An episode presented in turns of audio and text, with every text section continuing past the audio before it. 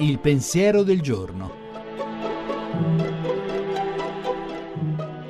In studio Alberto Melloni, storico del cristianesimo, direttore della Fondazione per le Scienze Religiose di Bologna. Quello che c'è stato ieri a Firenze è stato il primo incontro faccia a faccia fra Papa Francesco e la Chiesa italiana. Il Papa ha visitato in questi due anni e mezzo molte diocesi, ha visitato molte città, ha disegnato col filo della sua presenza quell'agenda di attenzione agli ultimi, ai migranti, a chi ha perso il lavoro, alle situazioni di difficoltà che sono il centro del suo pontificato. Ma Firenze ha fatto qualche cosa di più.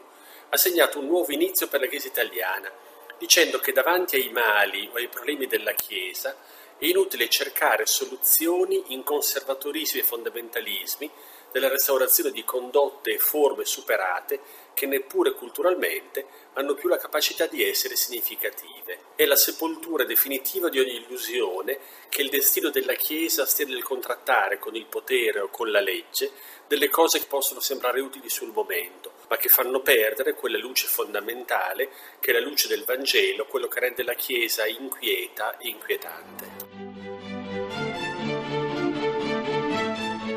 La trasmissione si può riascoltare e scaricare in podcast dal sito pensierodelgiorno.rai.it.